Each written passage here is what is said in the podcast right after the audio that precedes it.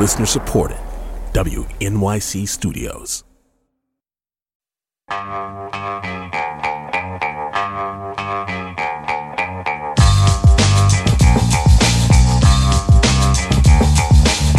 It's the Brian Lehrer Show on WNYC. Good morning, everyone. So, you could be forgiven for waking up confused as you heard the news this morning about last night's New Hampshire primary because the two big headlines seem to be contradictory, right? Headline one Donald Trump beat Nikki Haley decisively in the early state where she was supposed to have the best chance to beat him. Trump won by about 12 points. And Nikki Haley gave her most anti Trump campaign speech yet in her remarks to her New Hampshire supporters, turning up the volume in her campaign as they head to South Carolina, where the recent polls have Trump way ahead by like 30 points. So here is Haley last night, like you've probably not heard her before. The other day, Donald Trump accused me of not providing security at the Capitol on January 6th. Now, I've long called for mental competency tests for politicians over the age of 75.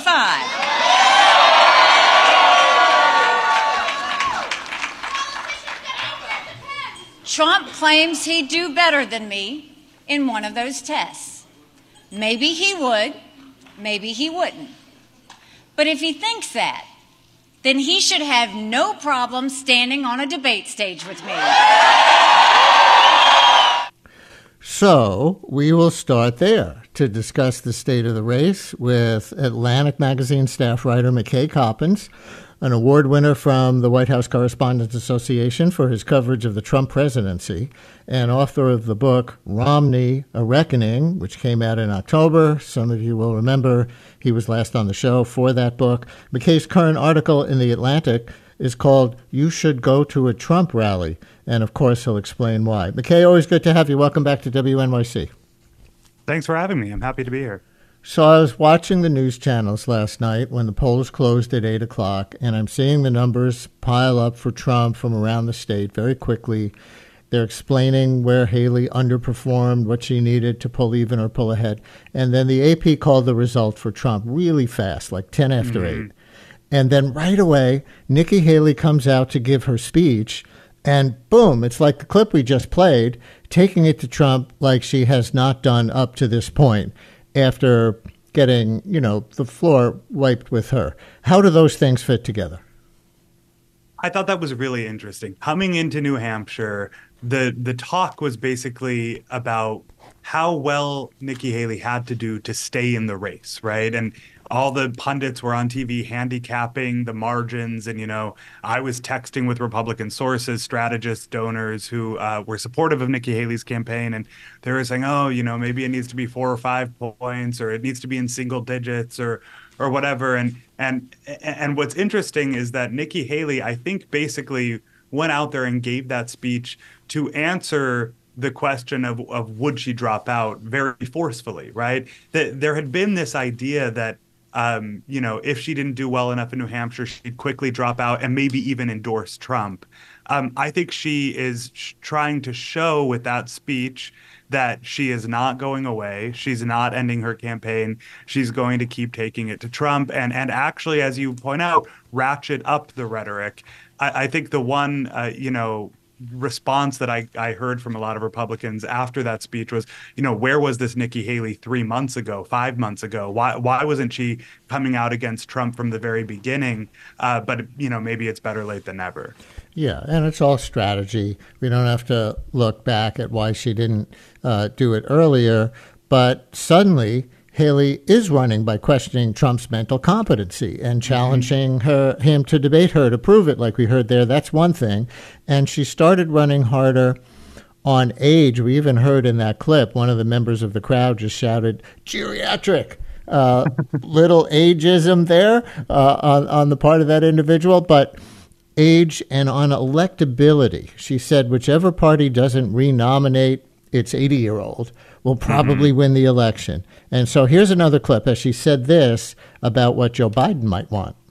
With Donald Trump, Republicans have lost almost every competitive election.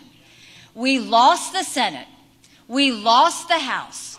We lost the White House. We lost in 2018. We lost in 2020. And we lost in 2022. The worst kept secret in politics is how badly the Democrats want to run against Donald Trump. They know Trump is the only Republican in the country who Joe Biden can defeat.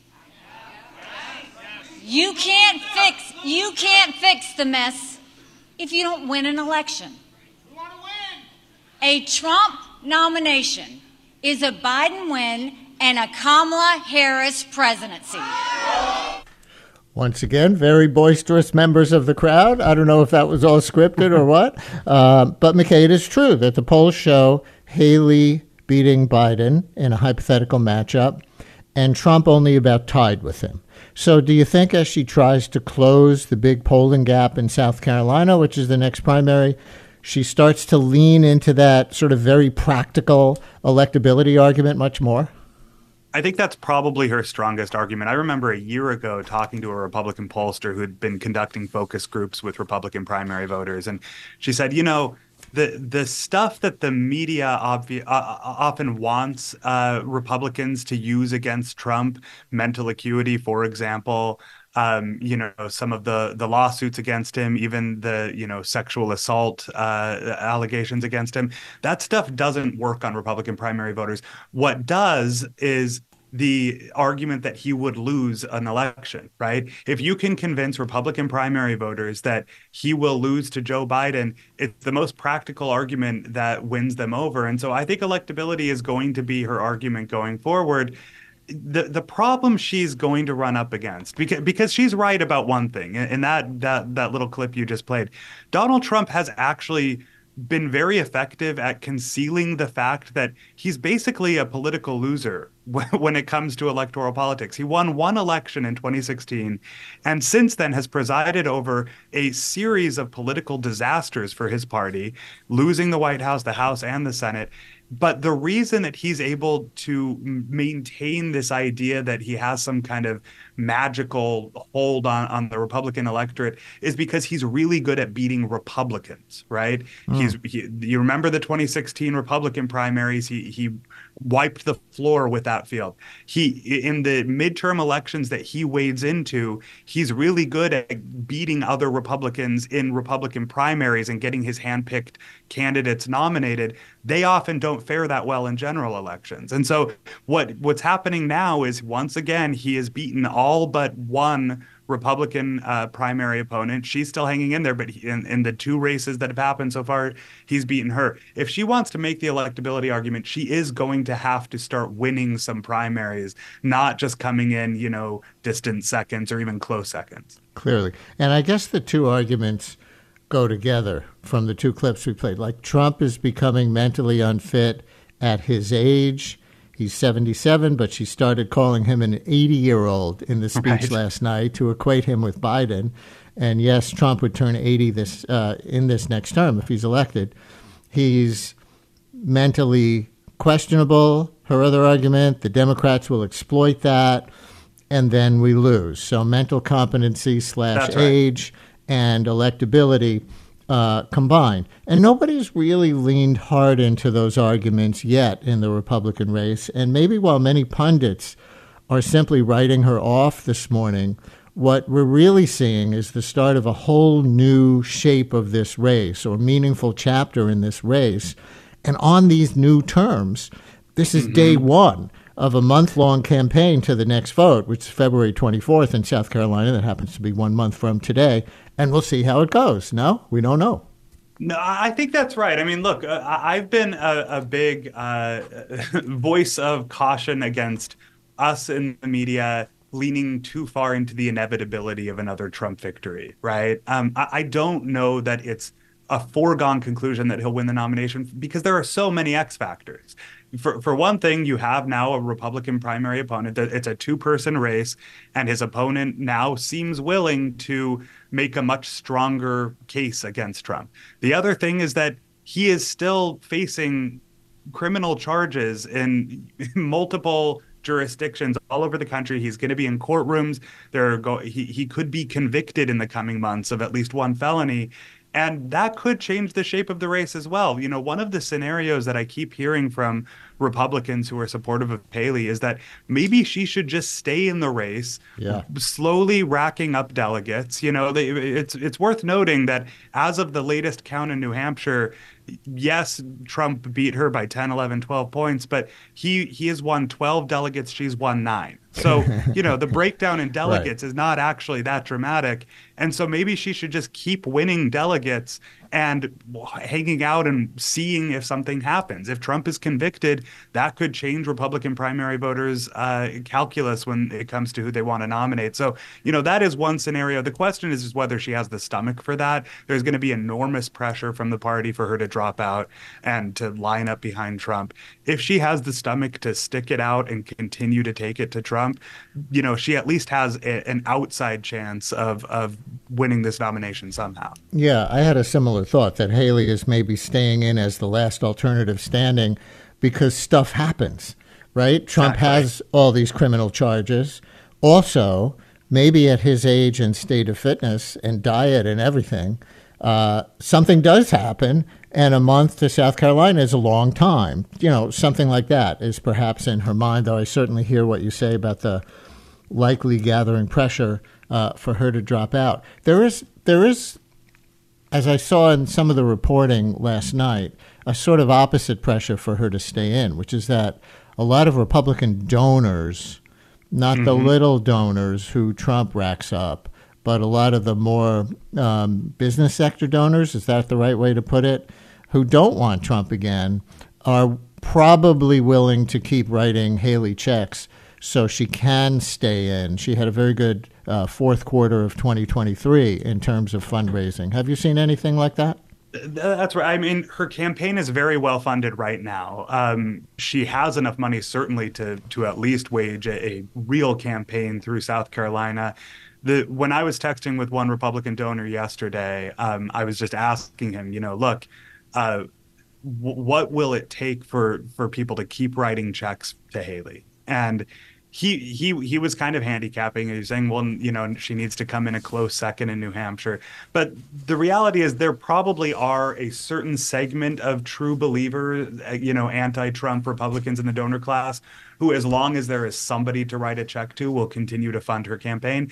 That said, a lot of these guys are pretty practical. And if they see the writing on the wall mm. that Trump is going to be the nominee and has, you know, a 50 50 chance of winning the White House, a lot of those guys will bail out and start lining up behind Trump too for their own you know business reasons. So Haley really needs to show signs of life in South Carolina, I think, to to go beyond that race. Listeners, your thoughts or questions about New Hampshire primary night and what comes next, and anything related for McKay Coppins from the Atlantic, 212 433 WNYC. Call or text 212 433 9692. There are so many interesting angles from the last few days. Um, let me uh, pick a few here. One is I noticed in that electability clip that we played she used Kamala Harris as a scary monster. Did you catch that? Like, if you know, if Trump runs, he will lose, and then Biden will be president. Oh, and we know that means then Kamala Harris will be president, meaning Biden's right. going to die in office. Uh, so, she, so, so she used Kamala Harris as a scary monster. What'd you make of that? And had you heard that before? That, well, not necessarily from her, although it's possible I've missed it. But that is consistent with a strategy that we've seen from Republicans over the last few years. I remember early in the Biden presidency uh, writing a piece about the conservative book publishing industry and the specifically what they called the Biden problem, which is that for to sell these conservative books, they need a boogeyman, right? They need a villain. And uh, over the last 30 years, they've had a series of obvious villains Bill Clinton, Hillary Clinton, Barack Obama, Nancy uh, Pelosi, all, big one. Nancy Pelosi. So the, the, they, they all moved books. You could write books about those people. You could put them on scary looking pictures of them on the cover, and conservative book buyers would snap them up. Joe Biden didn't work as a villain. And, and in part, that's because hmm. the predominant conservative narrative about him is not that he's a villainous radical trying to destroy the country.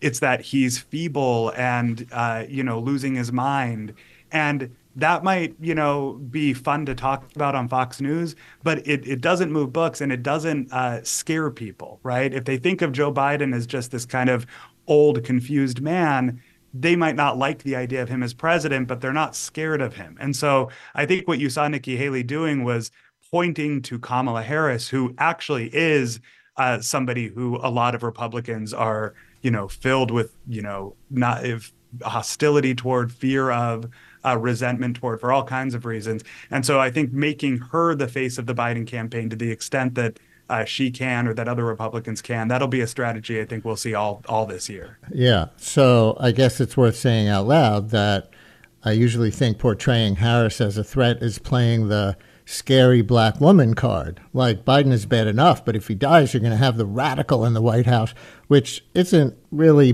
based on policy differences between Biden and Harris that they're citing. Just, ooh, uh oh, Kamala Harris, who, you know, Trump makes fun of her first name to make it sound foreign. Like he still says Barack Hussein Obama, as you point out in your article about the Trump rally. And it, it's really race and gender baiting. So tell me if you see it differently, but um, maybe that's what we saw from, you know, a, a woman of color herself in There's, New Hampshire last night.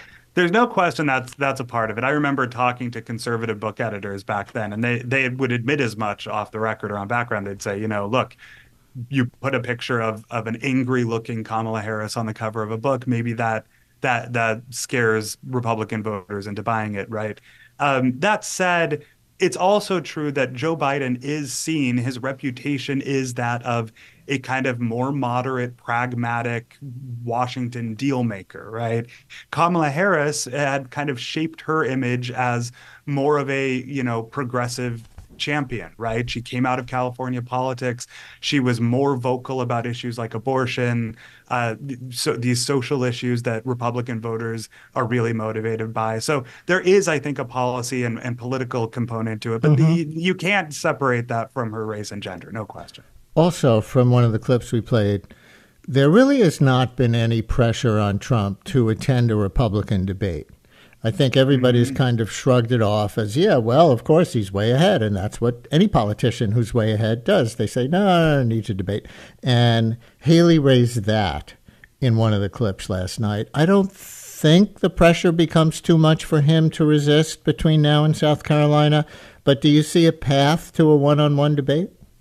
Not before South Carolina. I mean, I would I would love to be proven wrong as a journalist. Obviously, I think the more information we can get about our candidates, the better. Um, I think Donald Trump would fare pretty poorly in a debate with Nikki Haley. Maybe, I'm wrong. He has been very good in in past Republican debates. That good in, in that he's good at you know mocking and bullying and and taking over uh, the stage.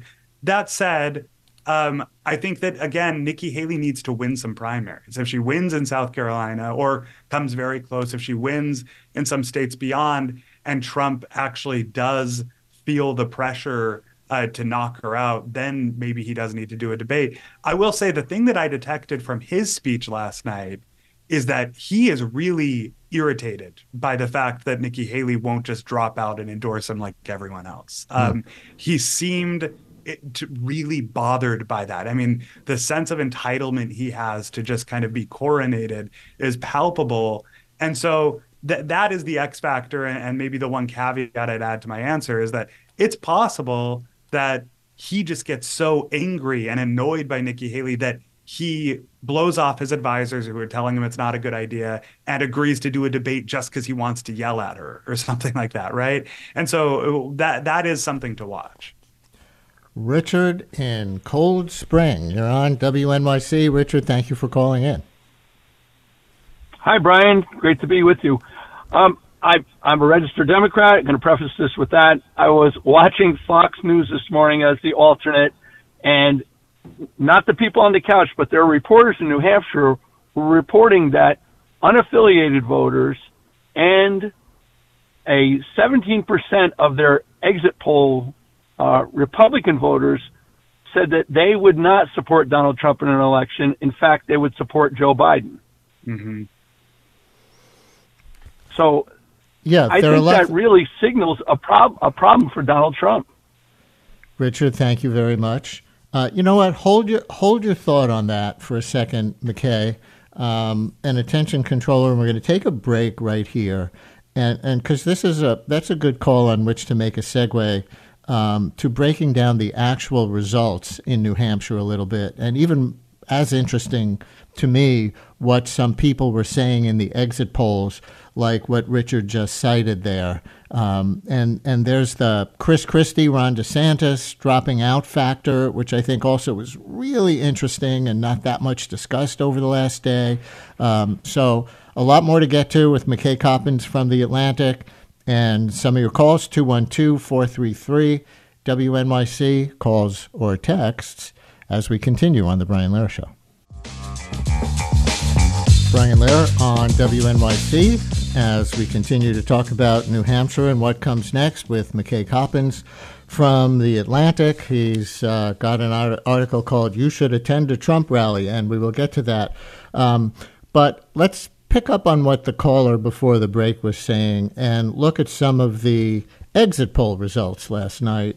Uh, he cited one. One that's related that I picked up on was that people identifying as Republicans made up only about half the electorate in New Hampshire. The other half was independents who were allowed to vote in that state, and that's why it was even as close as it was 55 to 43. Haley only won a quarter of those calling themselves Republicans. I think the the caller uh, was focused on the other side. Trump didn't win that many of those calling themselves independents. So, what do you take from that? you know, on one hand, uh, it's a good sign for Trump's prospects of winning the Republican primary. New Hampshire is is famously a more moderate uh, state. Uh, the New Hampshire primary voters uh, tend to th- attract a lot of independents, moderates. Um, and so it's possible that this is actually the one of the better states that Nikki Haley could perform in, and that it's kind of downhill from here for her. That said, I think the point the caller made is a good one, which is this does not bode well for Trump's um, uh, general election prospects. Right, the fact that not only independents, moderates, people who might have already been inclined to vote for Joe Biden, but people who are voting for Nikki Haley are saying that if it's Trump, I'm going to vote for Joe Biden. I, I, that that that should be a five alarm yeah. uh, fire for for the Trump campaign, right? That uh, we'll, we'll see how how it how it bears out, and we'll we'll need to keep watching exit polls in the coming races. But that is something I know that the Trump campaign is going to be worried about. And I picked up on another exit poll detail along the same lines. Did you see this? Two thirds of the voters last night in the exit poll report that I saw said they do not identify as MAGA. Mm-hmm. And then they look back to Iowa and they said even half the voters in Iowa said that, that they do not identify as MAGA, according to the entrance and exit polls there, where, of course, Trump won bigger. Does that suggest an actual electability issue for Trump in the general, or is it just words? It might just be a case of the difference between you know um, the most hardcore Trump supporters and then people who will vote for him despite not seeing themselves as th- their identities based around that, right? I, New Hampshire, especially, is kind of a state full of contrarian voters. They don't like to uh, see themselves uh, often as kind of associated with a movement. They see themselves as discerning voters who are picking their candidates based on their own, you know, reasons and judgment. Um, that said, uh, you know, I that that was notable to me as well. That the the core of Trump support um, might be smaller in the Republican Party than I think a lot of people realize. Uh, you know, I, I think it's still notable that in both Iowa and New Hampshire um, Trump is getting around 50%, 50, 55% of the vote. That, you know, that means that there are a lot of Republican voters, maybe not the majority, but a very large swath of Republican voters who are ready to move on from Trump. Um, and, you know, what those people do if he's the nominee again is going to be a really key question. You know, maybe not all of them will vote for Biden, maybe a very small percentage will, but if they stay home, if they're not willing to donate, if they're not willing to knock doors or work for the campaign, volunteer, get the word out to their friends, that's going to be a real problem for him in, in swing states. Here's a, a Harris comment, Kamala Harris comment from a listener who texted us after, you know, we we mentioned what uh, how Haley used her last night. Um, listener writes Harris made her reputation and showed competence as a tough lawyer. Oh, I'm sorry. That's that's the wrong one. Um, let me let me get to the right one. I apologize. Um, uh, you know what? I'll have to I'll have to come back to that. Let's take Pete in Sherman, Connecticut, who's been talking to his father, who lives in Charleston, South Carolina. South Carolina, the next state where there'll be a primary. Pete, you're on WNYC. Hello. Hey, Brian, I love the show. Yeah, my dad, he's a uh, born in born in New York, raised in New York, moved to South Carolina in his fifties, total liberal, lives in Charleston, and he's been telling me that people um, especially in Charleston, the Republicans are completely done with um, Trump and uh, are with Haley. And hopefully, I think uh, uh, nine point um, uh, a deficit that she had last night isn't bad if she can keep a momentum and get something, even uh, a half of South Carolina, uh, not a half, even third, a third of South Carolina start to, to vote for her it will change things. That's what my dad says of the feeling he gets down there, and he's a pretty bright guy. I just wanted to tell you, and he listens to you. He listens to you on uh, his computer down there. yes, go so, South Carolina listeners. Pete, thank you very much. Any thought uh, about that observation? Obviously, it's a focus group of one, McKay, but still. Well, no, I mean, look, Nikki Haley was a popular governor of South Carolina. There's a reason that her campaign thinks it would be worth sticking it out through her home state. Um, now, the polls do not look good for her right now. Um, Trump has a significant lead there, but you know the the campaign is about to go up with a four million dollar ad buy uh, in the state, uh, trying to remind voters of her accomplishments as governor, why they elected her in the first place, why they like her. Her, her case is going to have to be, in addition to electability, in South Carolina, reminding people that you may have liked Donald Trump as president, um, but you also liked me as governor. And I have a lot less baggage and I'm several decades younger. Um, and so, you know, vote for me. I think that's going to be the case that she, she has to make there. Here's that Kamala, Harris comment. Listener writes As an independent Jew who is more supportive of Israel, Kamala does indeed frighten me. It's been said that she is far more pro the ceasefire camp and, yes, more progressive. Don't forget, Haley is also a woman of color, and I support her, although a Biden presidency is totally fine with me too, as long as it isn't Harris. This isn't a race or sexism concern, writes this listener. So that's one person's point of view, but it makes me wonder um, it, how the Middle East could potentially play in a Biden Trump, assuming it's Biden Trump um, or Biden Haley. You know, I don't know that Haley and Trump are very different on the Middle East. So, in any case, uh, and I don't know that Biden's been so different from them from them either, and or that Kamala Harris has said anything different from Biden.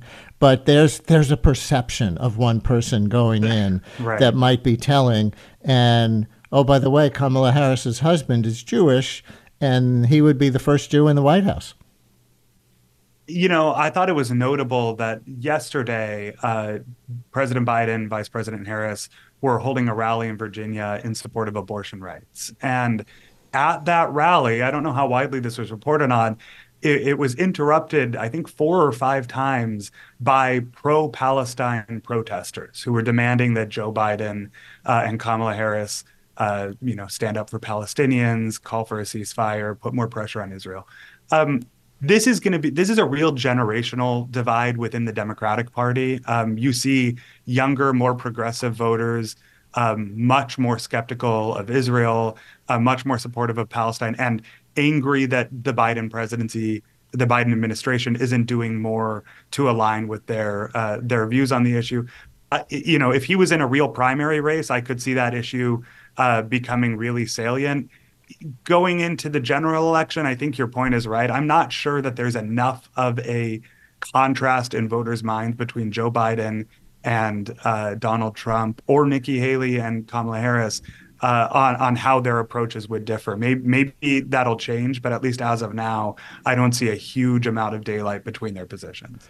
Here's another text from somebody in New Hampshire who voted yesterday. It says, I am a New Hampshire voter registered as an independent, and I voted yesterday. Most of my life I've been a registered Democrat, but when we moved up here, I became an independent. It's important to state that New Hampshire makes it really easy for independents to vote in primaries. My wife and I rode in Joe Biden yesterday, but I know a bunch of Democrats, though registered as independents, who voted for Nikki Haley in the Republican primary and plan to vote for Biden in November. So, an interesting take. And yeah, the independents mm-hmm. can choose which. Um, uh, which which primary to vote in, and there was no meaningful Democratic primary yesterday. But McKay, it's probably worth a moment anyway to say um, uh, that there was voting for Democrats yesterday. Not very meaningful because officially their first primary is in South Carolina. Uh, mm-hmm. Uh, but there were like 20 Democrats on the ballot, not including Joe Biden. And yet he won handily by people writing him in. So I don't That's know if right. it means anything. It's like a footnote to history, but does it mean anything? Well, his his, uh, his opponent, Dean Phillips, I think will be the the kind of an answer to a Jeopardy question one day, right? I think he he got in he got 20% of the vote or something. But yeah, look, I, I, I don't think there's any question about Joe Biden's you know renomination at this point. Um, it but but this does raise an important point to make. So yes, New Hampshire uh, is makes it really easy for independents to uh, vote in either primary. That said, South Carolina is also technically an open primary. Um, and so are a number of states going forward uh, on Super Tuesday. These are, uh, you know, there are a number of states where you don't have to be a registered Republican to vote. Nikki Haley is going to count on those independents' support. That said, the fact that South Carolina is actually officially holding a Democratic primary um, probably I, I, could see that hurting Nikki Haley because a lot of Democrats sure. in New Hampshire probably you know changed uh, changed their affiliation to independent so that they could vote for her. Um, in South Carolina, they're probably just going to vote for Joe Biden, right. and that's going to be a problem for her because he actually, needs those people. He actually cares there. He wants yes. to run up his right. vote there. Um, so I, I haven't seen a breakdown of who former Chris Christie supporters and former Ron DeSantis voters, who both dropped out in the last week, wound up voting for. Did you? No, not not yet. I'm hopeful that we'll we'll get some more information like that.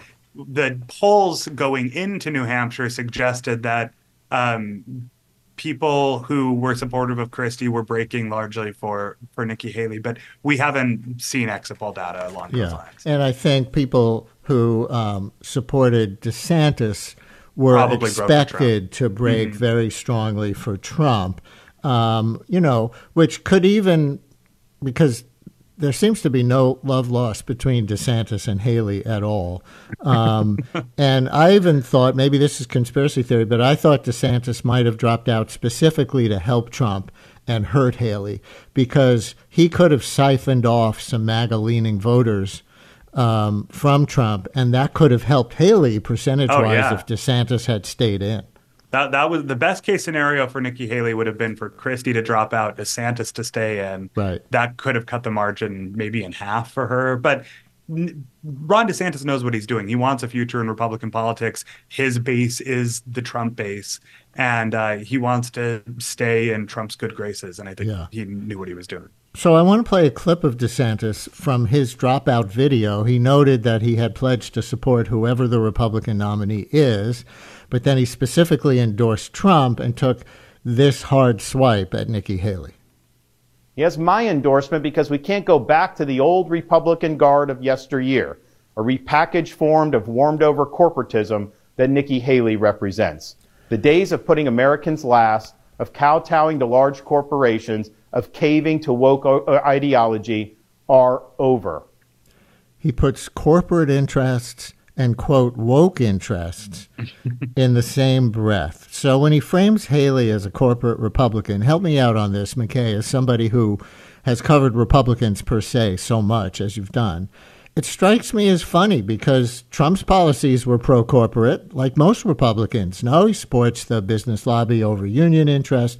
He supports drill, baby, drill, the fossil fuels industry. He wants to weaken the Consumer Financial Protection Board, a sop to the banking industry. He cut taxes on corporations. What, what is the distinction that DeSantis is trying to make there? Well, I think the the point you're making is that the way that Donald Trump actually governed as president was actually quite different from the way that he ran, at least in the Republican primaries when he was drawing contrast in 2016 between himself and other Republicans. Trumpism, the the kind of general program that he was advocating for, if you can, you know, figure it out based on his often incoherent speeches and social media posts, is more hostile to corporate power. DeSantis, as a manifestation of that, you know, has famously picked fights with, for example, the Disney Corporation in Florida, um, it, uh, as in part kind for of for its a, diversity initiatives. That's right. So the the way that he has threaded that needle, and the way that you see a lot of uh, more, you know, so-called populist Republicans doing this, is that they single out uh, diversity, equity, and inclusion, equity and inclusion initiatives in large corporations as a way to look like they are doing battle with corporate mm. power. I do think there is actually a strain of this new generation of Republican leaders. Trump set Trump aside, but DeSantis, people like Josh Hawley and J.D. Vance in the Senate, who are generally less uh, in bed with corporate interests, less interested in catering to the Chamber of Commerce Republicans, and I, you know they see themselves as helping to bring about some kind of political realignment. Uh, Nikki Haley, I think, is less self-conscious about just kind of being an old school Reagan Republican in in you know wanting to support businesses and corporations. Um, but but you're right that when you actually look at the policies of Donald Trump versus Nikki Haley, uh, it's not clear to me that Trump's first term is you know when it comes to corporate power radically different than Nikki Haley's would have been. Your article in the Atlantic. You should go to a Trump rally. I know you got to go in a couple of minutes, but I want to make sure to touch on, on your article. Um, by way of background, I'll tell people you went to a lot of Trump rallies when you were covering the 2016 campaign, but you wrote you hadn't been to one since 2019. What were you looking for? And in a soundbite length, what did you find? What I found was that I, like I think a lot of Americans, have had managed to sort of tune Trump out. You know, I I, I had this image of him based on my years of watching his rallies, um, but being there in person gives you a tactile sense of what's at stake in this election, both from his move, the movement that he commands, talking to his supporters, and watching Trump speak himself. I, I watched an hour and a half of Trump up on stage talking it, on the one hand, it's you know darker and more shocking than you can imagine uh, if you're not paying close attention. On the other hand, he also seems to have lost his instinct for entertainment. The way that he was able to hold and uh, you know capture people's attention in 2016, I'm not sure he has that. And and the point that I'm trying to make is that we have started to see Donald Trump as an abstraction. And I think if you want to be a good citizen, regardless of what party you support, where you are on the political spectrum, you need to uh, tune back in and really watch this guy to understand what is at stake in 2024. You're you're making a media point here to some degree too, right? That yeah. it was bad of the media to give his rally so much oxygen in 2016 because it was like, oh, what is he going to say? But it helped uh, that entertainment spectacle help fuel the rise of Trump, who many people consider really dangerous. Now it's become like normalized, so well, they're not and, looking and, at really outrageous, scary things that he says. So yes, but I would also add to that that we're now making the opposite mistake. We we overlearned the lessons of the first Trump term to where now you know we don't take his speeches live. We don't cover every social media post. And, and and i get it. I get the instinct. But at the same time i think that's allowed a lot of americans to just kind of stop paying attention to him.